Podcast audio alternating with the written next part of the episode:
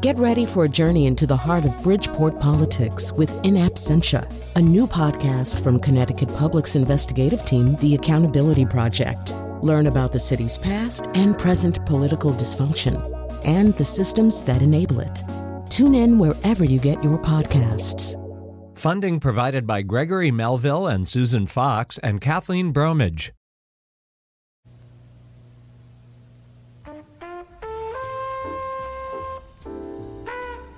Hi, and welcome to the Adrenaline Show here on Fairfax County Community Access Television. Our guest today is Lyle Nemberson, author of Buying and Collecting Antique Oriental Carpets. Lyle, let's just jump right in here. What should people look for in a carpet? Wool is important, Mimi. There were many different grades of wool. The best wool possesses a very high lanolin content, making it extremely lustrous and giving a radiance. Lyle, I hate to break in, but um, can you pick up the energy just a little bit? I don't know what you mean. Um, you know, like a, a little more pizzazz or, or something. Uh, tell me about color. The quality of color, its radiance and level of nuance within each color is centrally important in. Oh my God, what is a poisonous snake doing in the studio? Where? Sorry, false alarm. Tell me about aesthetics. You gotta ask yourself does the rug possess an overall balance and harmony between its various motifs? Because a lot of people wind up paying good money for crap. Rugs woven before the commercial period took hold, roughly circa 1900 or earlier, are the most desirable because of their much greater originality, purer, more beautiful, naturally dyed colors. Holy leaping mother of Pete, the curtains are on fire! Help! No, wait, it was just the way the shadows were playing across them. How is the wool dyed? You gotta have natural dyes, or the carpet is nothing more than overpriced decoration.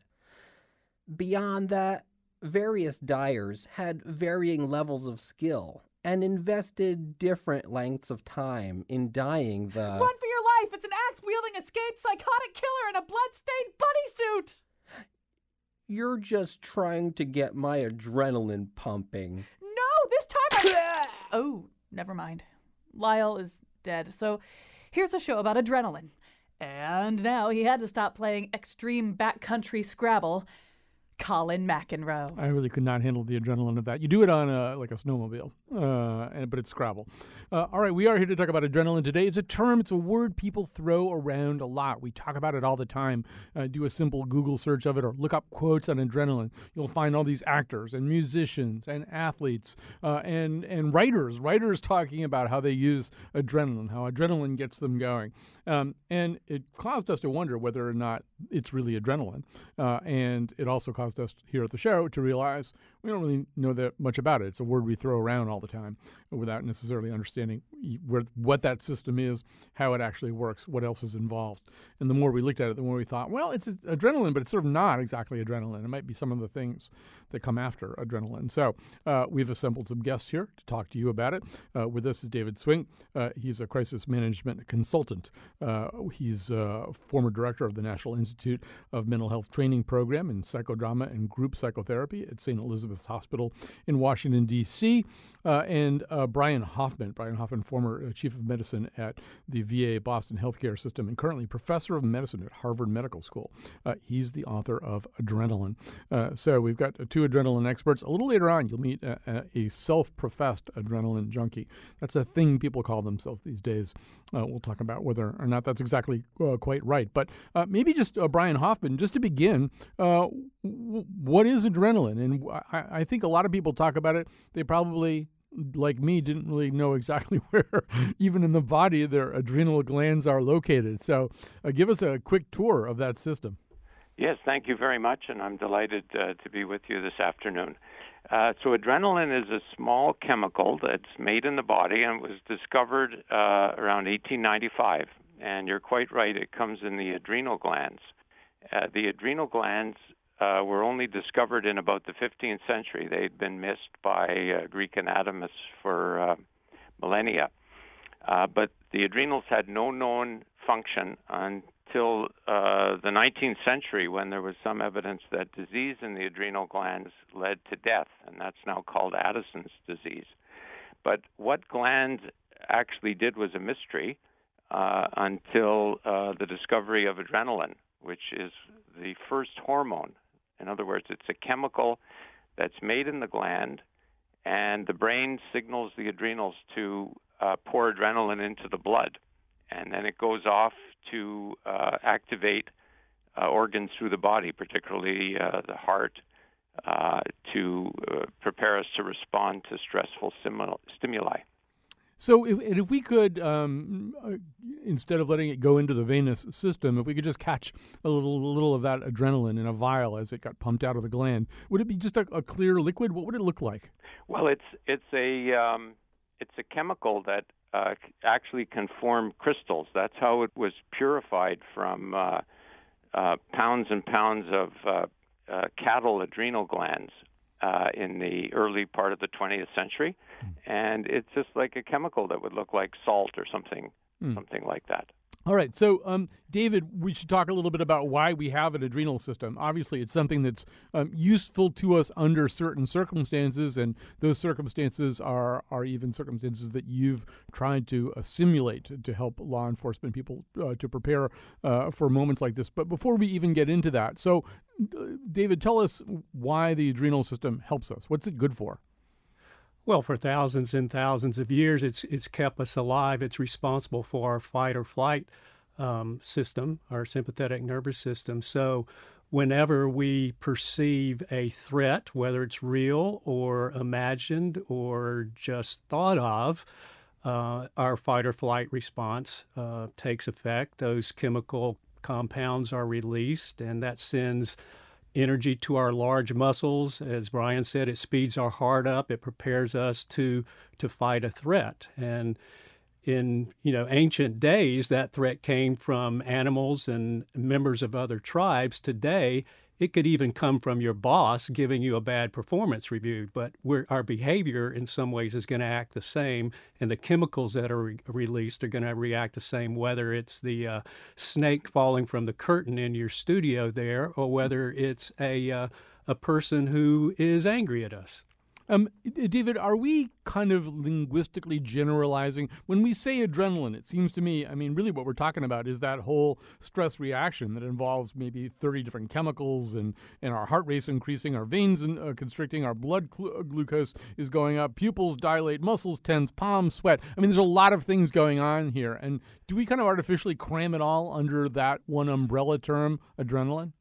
Absolutely. I mean, Brian's the, the pharmacology expert here, but I mean, nobody can even begin to imagine the complexity, except maybe Brian or somebody who studied this for a living, of what goes on in the human body and brain when this uh, impacts us. And we're only beginning to learn, you know, all of the neural connections in our brains that take place during this response. So it's just a lot easier to call it an adrenaline rush. And it's been popularized um, and, and Brian talks about this in, in the book that he wrote by by media, and you know it's just a, a simplification for that heart pounding thrill that we get when we're scared or excited. I mean, Brian, I, I, just in preparation for the show did kind of the same thing that we're talking about here, which is just just to see how people talk about it. And for example, the the baseball pitcher Pedro Martinez said, "Well, I, I think the adrenaline helps me concentrate while I'm on the mound." Well, that's kind of unlikely, right? There there is a symphony, an orchestral set of reactions uh, in in the nervous system, in the brain uh, that that maybe start somewhere with the amygdala and get down to the adrenal glands. But whatever it is that's helping Pedro concentrate, that kind of comes later in that symphony.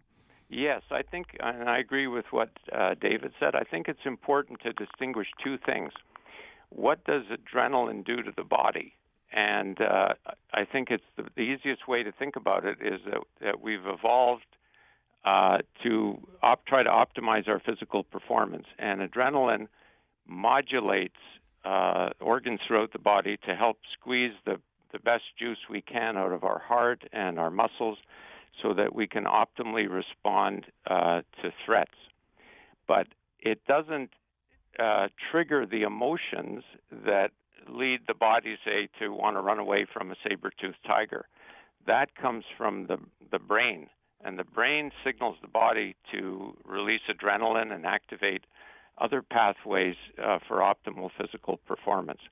but it's a I think a myth that adrenaline release causes us to feel excited or be able to concentrate better.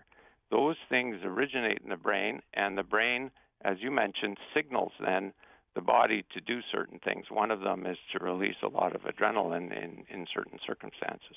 So, David, one of the things that you have done uh, is work with agents for the CIA, the Secret Service, law enforcement groups, because you can train people on, on stuff. You can teach people in classroom situations. You can even run them through obstacle courses and stuff like that. But it's it's hard to simulate the kind of thing that Brian's talking about right here. It's hard to get somebody uh, feeling some of those symptoms, and when you're feeling some of those symptoms, it's really, really different. It could be better different. It could be worse different, but it's different. So, so how do do you how do you manage to to create that artificially uh, in somebody who needs to be trained for it? Well, we create uh, situations that we call state dependent learning, which we try to simulate the environment as closely as possible to where they're going to have to recall and enact the behavior, which is usually in a fairly dangerous situation where people are shooting at you or holding hostages or threatening to kill somebody or walking into a domestic disturbance. So we create live simulations with, you know, real people taking the roles of whomever whatever we're teaching to deal with. If it's a hostage situation, they see a a, a, hostage situation. It can range from something that happens in a classroom to a full scale simulation with a SWAT team in a command center and everything else. And what we're trying to do, and what law enforcement and other military and, and people who work in those high stress environments have to do, is to increase what we call their situational awareness. When our fight or flight response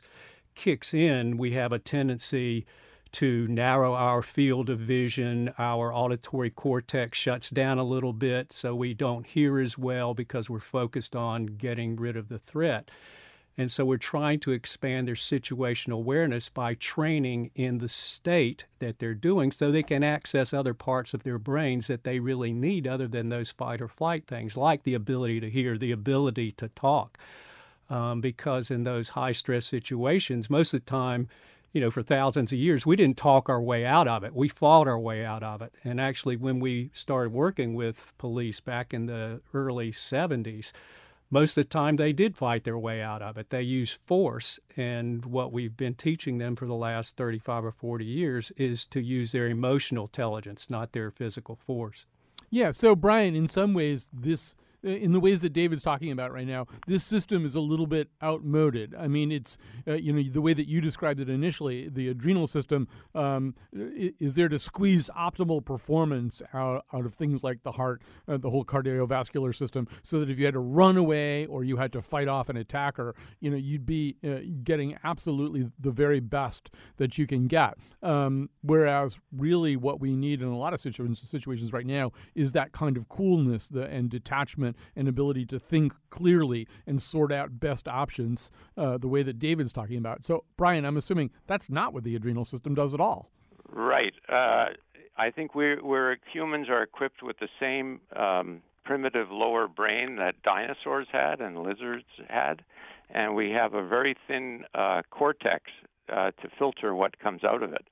And if you just follow like election campaigns and so on, you see the primitive nature of the human brain. Uh, on the other hand, you know, in athletics, uh, uh, in, in in many situations where people are called on to do extraordinary things, the physiology of the adrenal gland uh, is still very important. Or in in coping with uh, uh, the stress of illness, for example, our capacity to maintain homeostasis, the internal milieu of the body in a normal state, is very dependent on these things. So if we paralyze these processes, we would be unfit. The um, one thing that we hear about sometimes, Brian, is what's called hysterical strength, and people, uh, you, you hear one hear stories of you know the the seventy five year old woman who lifted the car off of her son, uh, and and this is often attributed to adrenaline, and I, this would be an extraordinarily difficult thing to study. You'd have to uh, put a car on top of somebody and, and make somebody else uh, really want to rescue them. Do it, it seems I don't know based on what I read about adrenaline, it seemed among other things, unlikely that it would get into the system fast enough to do this thing that people talk about. Well, it certainly gets into the system quickly, within seconds. Mm. Uh, but you're quite right. Uh, it won't help someone escape from a polar bear or a shark, which are the things you read in the newspaper. Mm-hmm. But the uh, increase in capacity is, is real. And in fact, uh, these are drugs of abuse in Olympic uh, competition and screened for. I had my own adrenaline experience. I was riding a bicycle in California, and an angry motorist uh, threatened me Mm-hmm. And so I rode off as quickly as could as I could, and uh, the speed I went at was far higher than I ever achieved and have ever done since. Uh, so I think some of these things are real, but they're subtle. Yeah, uh, they're not the little old person lifting a car. All right. Let's take a break here. We're talking about adrenaline. Uh, we're live here in the afternoon. If you have a question, why don't you tweet it at us at WNPR Colin? We'll be back with Brian and David.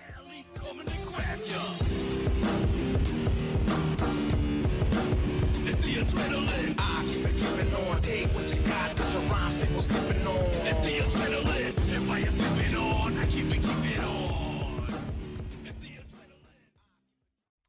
This is our show about adrenaline. We're talking to David Swink, a crisis management consultant, uh, and uh, to Brian Hoffman, who is currently professor of medicine at Harvard Medical School and the author of Adrenaline. So, um, David, it seems as though we live in a culture that really celebrates uh, adrenaline, right? There's people brag about being adrenaline junkies. Uh, you could argue that many of Donald Trump's critiques of Jeb Bush, uh, that he was too low energy, kind of fall into that category. You turn on the TV set, there's commercials for energy drinks that that give you a rush. Um, this is sort of different from obviously what people uh, are seeking when they do yoga or, or meditation. Um, what? Why? Why? Do you have any theories about why our culture exalts that adrenalized state so much?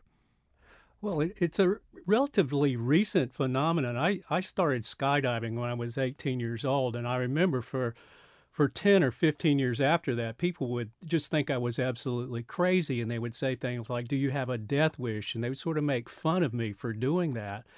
And with the advent of social media and YouTube, um, now people are glorified for doing, uh, you know, what uh, what professional risk takers would consider crazy reckless behavior. You have shows like Jackass or, you know, Craziest Stunts or so people are actually uh, making money from lives, you know, or, or recorded uh, websites where they're doing crazy things. But, you know, the the television, the X Games, all of these things, you know, the uh, the sponsorship of, of energy drinks, those sorts of things have, have really brought it into a, a more positive social context. But there is a downside, obviously, to some of those things. Well, let's talk about the downside, Brian. Um, there there are significant downsides. I mean, uh, adrenaline isn't a totally beneficial uh, chemical if you're if you're getting too much of it. I, I, gather it's even possible to be literally scared to death. Yes, uh, it's kind of like the Goldilocks principle. Uh, too much or too little is is undesirable. So there is there is uh, good evidence from epidemiology and from clinical research that people uh, can be frightened to death, and adrenaline may be a very important uh, mediator in that. Like uh, heart attacks and sudden death go up in situations where the stock market changes dramatically, uh, earthquakes, uh, important soccer games, uh, that sort of thing and and you can use it deliberately to kill somebody, right? Wasn't there a a, a serial killer nurse who used adrenaline to kill her patients, Brian? Yes, um, that's a very sad uh, case of a trusted uh, nurse who injected adrenaline into the IVs of of, of patients, and her motivation was never clear. Uh, but she was convicted of of killing many people and probably killed many more. And one of the um, U.S. attorneys involved in a case called adrenaline a perfect poison because the the um, uh, looks natural mm. and it's very hard to to measure in the blood after someone's died and adrenaline concentrations go up very high when people uh, get very sick and adrenaline is used medically to restart the heart after it stops so all those things uh, confound uh, you know trying to prove that uh, someone had an, an, injection of adrenaline. So, so we don't always want adrenaline, adrenaline, even for high performance uh, tasks. Brian, I know you've been told by one Navy sniper that they really try are trying. Some athletes are trying to get adrenaline into their system artificially. They're trying to keep it out artificially. Yes, well, some some it's one of the unusual performance drugs where you can be dismissed for too much adrenaline from taking adrenaline related drugs, but also uh, uh, uh, shooters, archers, uh, pistol shooters uh, are banned from using drugs that block the effect of adrenaline because it, it, it can reduce the tremor of our hands and allow us to shoot uh, straighter. And apparently, uh, many snipers um, uh, use the adrenaline, uh, adrenaline blocking drug to get a better shot, even though it may slow down their running away after they've um, completed their mission. Even um, it's an open secret in orchestras that many musicians use a, a drug to block adrenaline, uh, propranolol, uh, to reduce the tremor of the hands so that their performance can be uh, I- improved. So let's talk about David. Let's talk about some of the people who want adrenaline, or they think they want adrenaline, and and you know we can even go back to Pedro Martinez. He's typical of a lot of athletes who really talk about uh, a sense of uh, increased focus or flow uh, in certain states, which they attribute to adrenaline. I'm assuming it's really more the after effects of adrenaline, things that that maybe start up in the amygdala or somewhere in the brain, get rocketed down to the adrenal system. A whole bunch of other things happen, and pretty soon you've got got some of these more beneficial and attractive and pleasure inducing uh, chemicals released in the brain. Is, is that where this whole idea of flow and concentration come from? Exactly. And it's, it's all about finding the right cocktail. Uh, adrenaline is the, the one of the, the first chemicals that is released, but other things like nitrous oxide comes into effect, dopamine, endorphins, and what what high performance people, whether it's a, a, a, law enforcement officer or a big wave surfer or a surgeon, what they're looking for is a state of flow, which Mihaly Csikszentmihalyi did a lot of research into that field starting years ago, and he finds that this is a state that comes after that initial uh, uh, adrenaline rush, if you will, where people feel totally immersed in what they're doing. They're incredibly focused. They don't have any observing ego to critique themselves, but everything happens automatically. They don't have to think about it. And incredible sports performances happen in this state. Artists experience flow, but it's sort of it's sort of kick-started by adrenaline. And and one of the things that uh, Csikszentmihalyi found out was that people have a tendency to be happiest in that state of flow.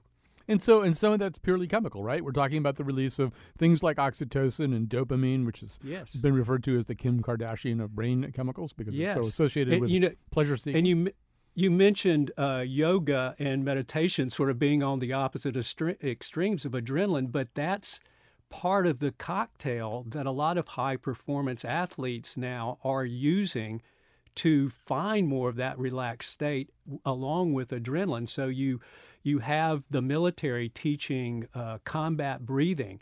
You have professional football teams doing yoga. You uh, you have a lot of people doing meditation to be able to focus in those you know, fight or flight states to, to help increase that level of focus. So, Dr. yeah, go ahead, Brian. I agree with that. I, my main hobby is fly fishing, mm-hmm. and I get into a state of flow with that, and hours go yeah. by without recognizing anything. I uh, that's not a high adrenaline state. I, I think these these uh, things are chemistry that goes on predominantly in the brain mm-hmm. rather than in the rest of the body. Well, you know, and I wanted to ask Brian Hoffman. It seems to me that not all bodies are created equal anyway, and then there's neuroplasticity that can also alter the way the brain actually works. But I mean, look, I I'm not like Brian. Uh, I'm not like David. I don't jump out of planes. I don't go on roller coasters. I'm not.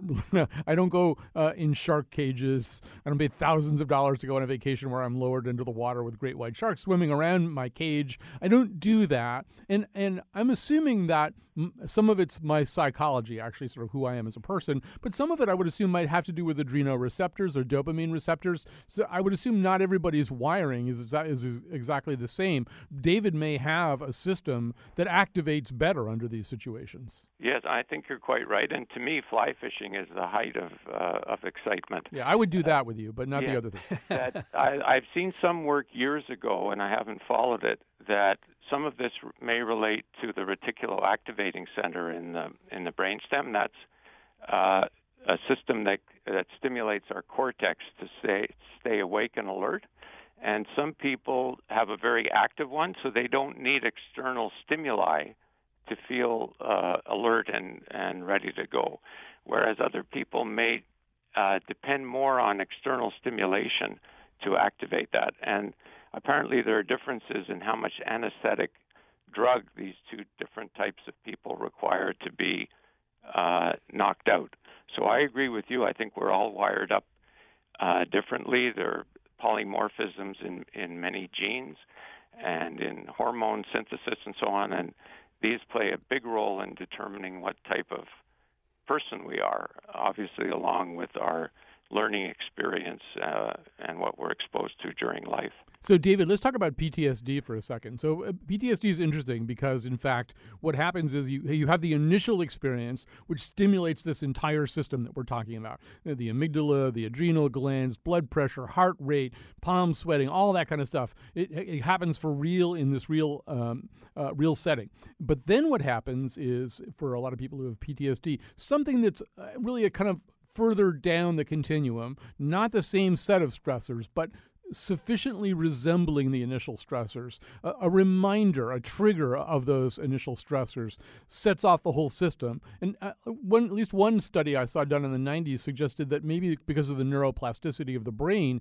it actually reconfigures to become more sensitive to that kind of adrenal surge uh, that that started off this whole chain in the first place. And you, I know you deal once again with people who who need to be able to not have PTSD. What's your your current state of wisdom about this? Well, you've mentioned the amygdala a couple of times, which is a, they're, they're, we actually have two of them. They're little almond-shaped uh, organs in our, the uh, very lower part of our brain that are responsible somewhat for our fight or flight response. They have a lot of connections through our brain. Um, and when that is under fire, when we're under a lot of stress and our fight or flight response gets triggered a lot, it loses a lot of connections to the prefrontal cortex, which allows us to control our emotions, to make executive decisions. And it creates a cycle of stress. And a lot of people who have experienced trauma uh, get in that cycle of stress. The amygdala also conso- helps consolidate emotional memory. So if you've had a very traumatic experience, it increases its connections to the hippocampus, which is responsible for a lot of our, our memory storage and consolidation. Um, and um, that is a very powerful thing. There's a there's a, a, a, concept called flashbulb memory, and when I tell you what that is, everybody will know exactly what it is, and everybody can pretty much remember where they were on 9/11. Mm. If you're a baby boomer, you know exactly where you were when you heard that President Kennedy was shot. That's an emotionally conditioned memory. And there's some evidence, and, and perhaps, Brian, you, you, probably know a lot more about this than I do, that things like adrenaline and norepinephrine help consolidate those memories um, deeper than if we weren't under those sorts of things. And, and, and people now are experimenting with new drugs that are, are like beta blockers that that uh, decrease those consolidations of emotional memories as a type of treatment for things like post traumatic stress disorder. Yeah, Brian, did you want to elaborate on that, that whole memory consolidation thing? Uh, yes, I've I've seen some work with uh, uh, beta receptor blockers, drugs mm-hmm. like uh, propranolol. The the idea being, as um, David was was alluding to, that perhaps when someone, say a, a soldier, was ex- exposed to extraordinary stress, they might be able to take a medication that would make that memory less less embedded and less a problem um, in the future, uh, because we really need to to try to have new measure, new therapeutic measures for PTSD, which is a a very major uh, clinical problem for many people. Right, and it's sort of the it's an evolutionarily adaptive system working really well in its old way and not so well in its new way. I mean, in, in all the ways that David you're saying, back in the grasslands of Africa, it wouldn't have been adaptive to have to see everything about a saber-toothed tiger attack to know you were being attacked by a saber-toothed tiger. You needed to be able to read some signs that were maybe familiar from prior experiences, piece those together and activate that system. So so back in those days it was really good that just a hint of maybe what you'd experienced before would be enough to tell you to start running, get ready to fight. Now, of course, because we were bombarded with so many stimuli, it's not so great if that system kicks on. Exactly. And we and in modern society, people are prone to having amygdala hijacks, which is an emotional hijack where you respond from your primitive fight or flight response. And what that looks or sounds like is you, you you get triggered by your boss or by a coworker or by somebody that cuts you off in traffic and you just respond from your amygdala. So you know how many people are killed in road rage accidents because of amygdala hijacks? And even short of that how many times have you done or said something that damaged a relationship because you were coming from your amygdala versus your prefrontal cortex which analyzed that and said hey i'm angry. I need to think about what i'm going to say here um, very. Uh, first of all, I want to say one thing about the um, memory consolidation thing. In our final segment, you're going to hear a guy who is kind of an adrenaline junkie, and he keeps talking about it. I've already taped this interview, so he keeps talking about it in terms of stories he can tell. It makes good stories, and I think that has something to do with how vivid the story is in his brain because of all that memory consolidation stuff that we're talking about. So that really fits in. You know, we only got a couple of minutes left, Bruce Hoffman, but I, I just I feel like we ought to say at least one thing about the fact that um, adrenaline, sometimes referred to as epinephrine, I mean, it's also used used medically to save people's lives, right? You see this. Uh, there's all kinds of ways in which a sudden administering uh, of adrenaline is a lifesaver. Yes, that's correct. I mean, adrenaline itself is is the first line treatment for anaphylaxis, which is a very ser- serious uh, allergic reaction that can be life threatening. It's still used to try to restart the um, heart of people who've had a cardiac arrest. And even more important, we have hundreds and hundreds of drugs that are modifications of the adrenaline molecule to improve it uh, to treat diseases like asthma, and also, as we've talked about, to block some of the uh, effects of adrenaline, like the beta blockers are uh, essential medications in the treatment of heart failure and uh, hypertension. You know, we've only got about two minutes left, uh, Bruce, but uh, you know, you alluded to this, to this, at the beginning, and so maybe in sixty to ninety seconds, wh- why did people go looking for this in the first place? How was it? Why was adrenaline discovered? How did anybody know it was there? Well, there was a lot of excitement uh, about 150 years ago when a physician named Brown Séquard said he, at the age of 72, had been uh, rejuvenated by injecting himself with ex- extracts of testicles. And that led lots of people to be very interested in what could glands do. And a physician in a small town in England uh, reputedly gave his son an extract of adrenaline, of, of an adrenal gland, and thought that uh, his blood pressure went up and an, an artery narrowed, uh, which was not a very strong basis. But he went up to London, and a professor of physiology showed that uh, ground, ground up adrenal glands raised blood pressure. It was the first effect ever seen of a, of a gland in a physiological way. And that led to enormous excitement to purify it, find out what it looked like, and study uh, how it worked. You know, we're going to have to stop there, but Bruce Hoffman, author of Adrenaline, professor of medicine at Harvard Medical School, and David Swink, uh, who is uh, former director of the National Institute of Mental Health Training Program in psychodrama and group psychotherapy. Thank you so much for uh, joining us, both of you today. Special thanks to Josh Nalea. Uh, great to have Josh Beck producing with us right now. Uh, we're going to take a little break, and then you'll meet a self professed adrenaline junkie who may or may not understand what's going on uh, in that whole system.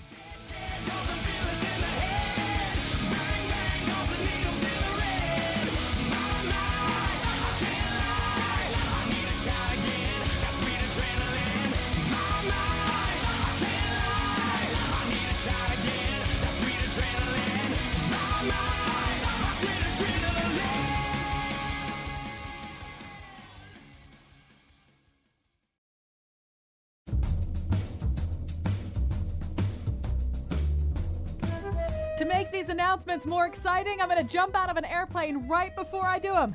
Three, two, one.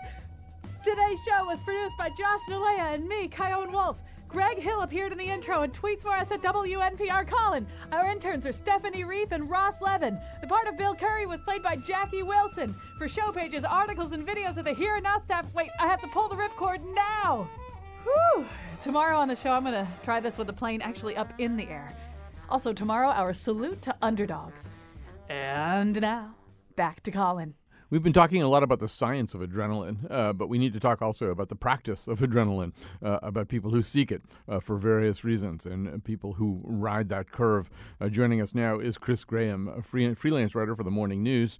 Uh, he's the author of Diary of a Post Adrenaline Junkie. Chris Graham, welcome to this conversation. Thanks so much for having me. I'm glad to be here. So, your seeking out of adrenalized experiences can range from sliding uh, down a mountain uh, in Nicaragua, very a volcanic mountain, very fast, to more human experiences with sort of state actors, uh, ranging from uh, attending a Ku Klux Klan um, Congress that you're really not supposed to be at, or uh, being interrogated by Israeli security at an airport. What do these all have in common for you? They seem, at least at the outset, to uh, present really good story opportunities. Mm. So they're the sorts of experiences where it seems very kind of outrageous and uncomfortable, and that not very many people would seek it out. And so by seeking it out and going through it, you end up having a really good story at the end to tell. I suppose also they don't re in certain cases they don't really seem actually dangerous. Uh, although not not always. The volcano boarding one was a little bit dicey. Right. So the, in the volcano uh, boarding story, and I, I, think you prefaced that by telling us about a story about a guy setting a land speed record on a bicycle by going very fast down something and just you know. Uh, winding up having to be attended to by medical personnel. That this, and, and even your experience sliding down this volcano on a piece of sheet metal, well, I'll let you tell it, but it didn't go smoothly at all. Uh, no, it definitely did not go smoothly. And uh, maybe I'll just set the stage. Sure. So the, the volcano in, in Nicaragua is called Cerro Negro, and it's this very even and slidable slope that's over a kilometer long. And lots of people who are speed freaks have seeked this out as a place to break land speed records. And there was a guy, I think in 2007, called Eric Barone, who uh, brought a souped up mountain bike there and traveled at something like 170 miles an hour down the slope. Uh, shortly after he passed his radar gun, the bike disintegrated and he was in the hospital for several months. Ironically, while he was in the hospital recovering, somebody else came to Cerro Negro and broke his record. What I did was go and do something called volcano boarding, uh, which involves a sort of jerry rigged toboggan with sheet metal on the bottom and then a piece of formica or countertop underneath where your uh, where your bum goes. And the idea is you hike up to the top of the top of the volcano and you sit down on this toboggan. And if you do that, uh, you can go plenty, plenty fast. And it ended up, the slope is actually convex. So it starts off at the top and it's about 35 degrees. And then when you get about halfway down, it increases to about 40 degrees, um, which means you can't actually see all the way down from the top of the mountain. You kind of disappear at one point. You also pick up speed dramatically after you go over this ledge or this tilt. It's very sort of jostling. The wind is blowing very hard. I sort of failed about halfway down, and the board went sideways, and I flew off. And it turns out, thankfully, that volcanic ash and stone are actually a lot like powdered snow. So your face and neck just kind of sink into the mountain, and you spin around very fast, uh, and eventually you come to a stop and scan your body and see what's what's still there, what's not broken. Now, obviously, a lot of this is happening in, in the, the chronological equivalent of a series of eye blinks. So it's kind of hard, maybe, for you to pin down what's going on inside you, what's going on inside your brain while this is going on. One thing we know from preparing for the show is that adrenaline junkie is sort of a slight misnomer. You're probably not addicted to the adrenaline, it's a fairly uh, unpleasant experience. What you get addicted to is this symphony of neurochemicals uh, in your brain that respond to the adrenaline and try to make you feel better better. But so, I mean, do you do you remember first of all uh, the unpleasant rush of adrenaline while you were doing this, uh, or or maybe seconds before the guy took his foot off your board and you went sliding down there? And, and do you remember how you felt afterwards?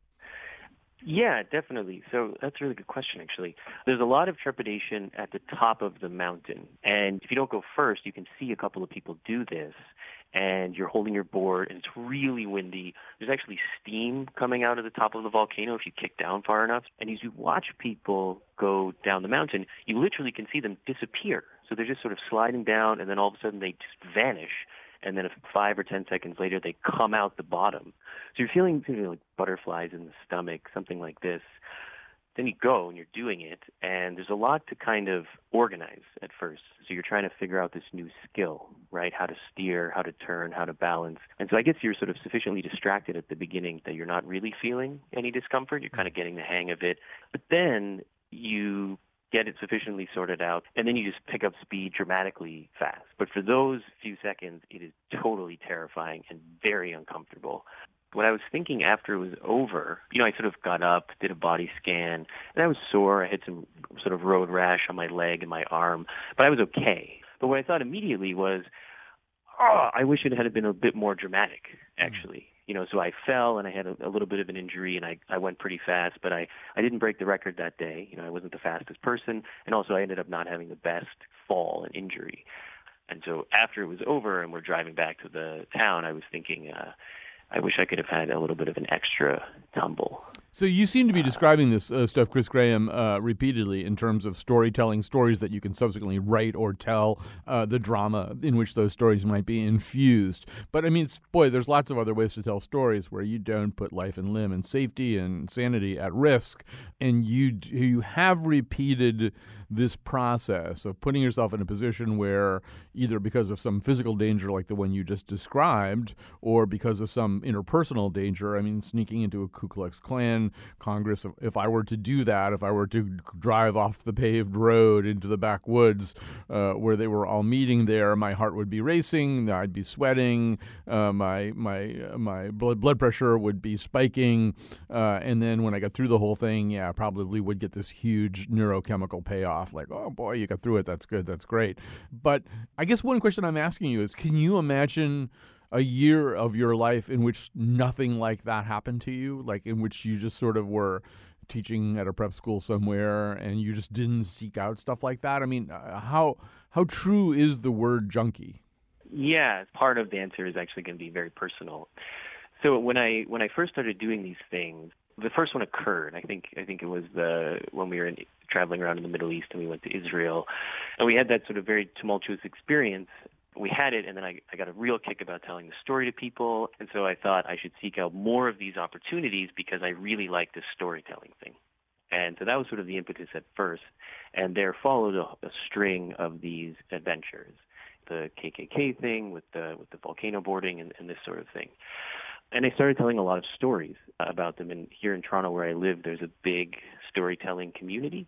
And after a while, it started to seem almost a bit too easy. So one of the things that's great about these stories is that almost anybody can tell a good story about volcano boarding. Almost anybody can tell a good story about sneaking into a Klan rally.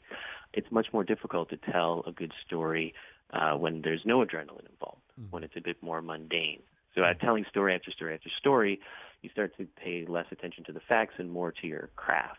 And so are you sufficiently skilled as a storyteller to make people feel compelled and riveted by you know, a dinner, a dinner occasion, or uh, I don't know, a first day of school, or something like this. So all of that was kind of happening, and then my mom got very sick. She had brain cancer, was very sick, and ultimately passed away in September of last year. And as a result of that, there was a, you know, there was an 18 month kind of moratorium on doing anything kind of adventurous. So it has, it actually has been a year, uh, a year and a half of no, uh, or no uh, story-based adrenaline, and it's been okay.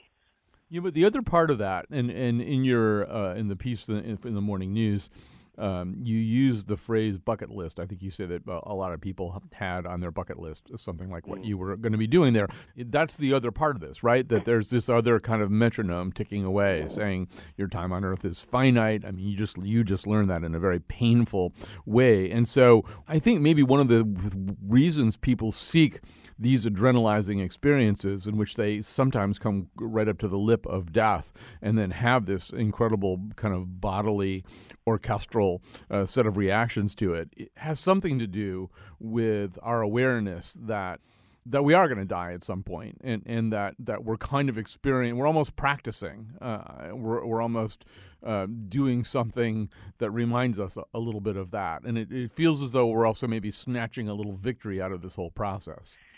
Yeah, you know, I completely agree. And, you know, in a way, a lot of the, there's a way to see all of the stuff that I was sort of doing that got written about in the piece as kind of a reaction to my previous life.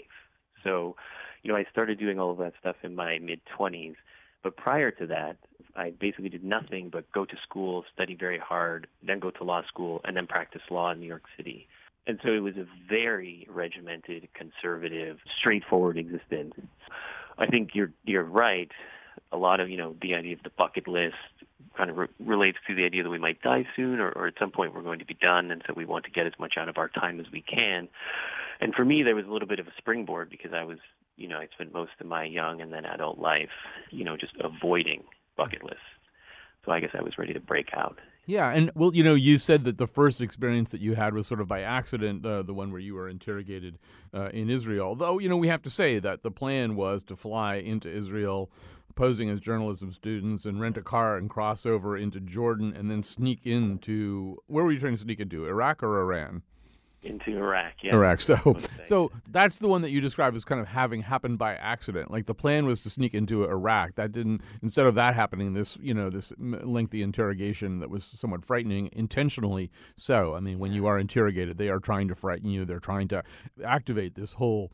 Uh, system, this whole endocrine endocrine system that we've been talking about on this show, uh, they're trying to make that happen. But you it wasn't entirely an accident. You were seeking a different kind of interestingly stressful experience. I mean, 99.9% of our listeners have never thought about sneaking into Iraq.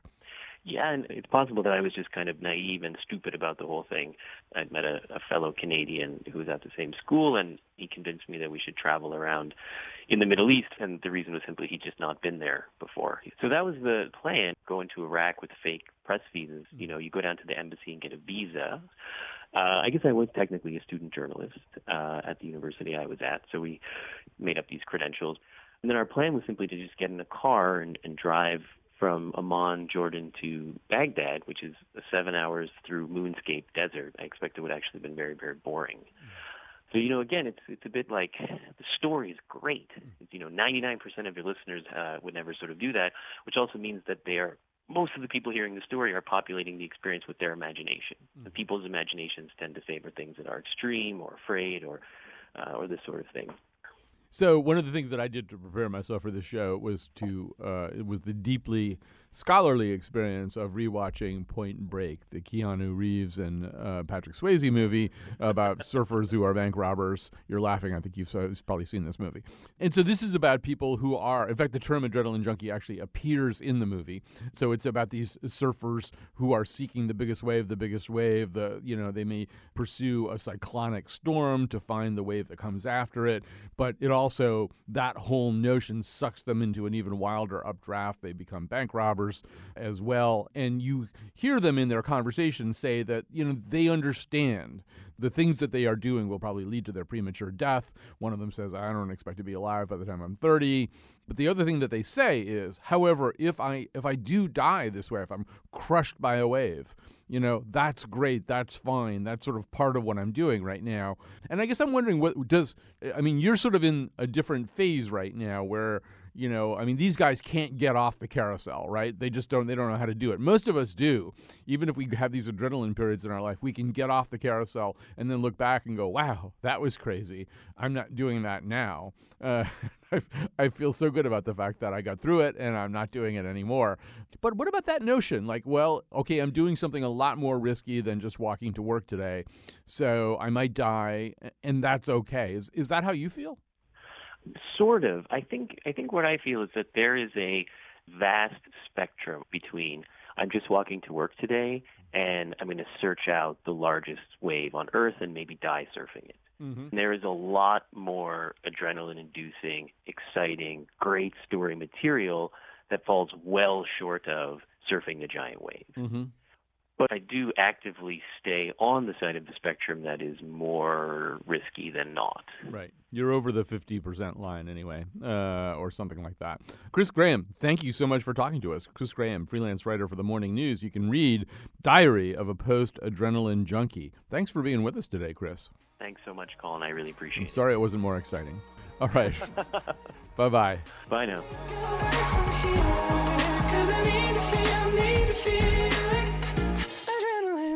Some people like to skydive or bungee jump to get an adrenaline rush, but I like to go to Bass Pro Shops and put Hillary 2016 bumper stickers on pickup trucks.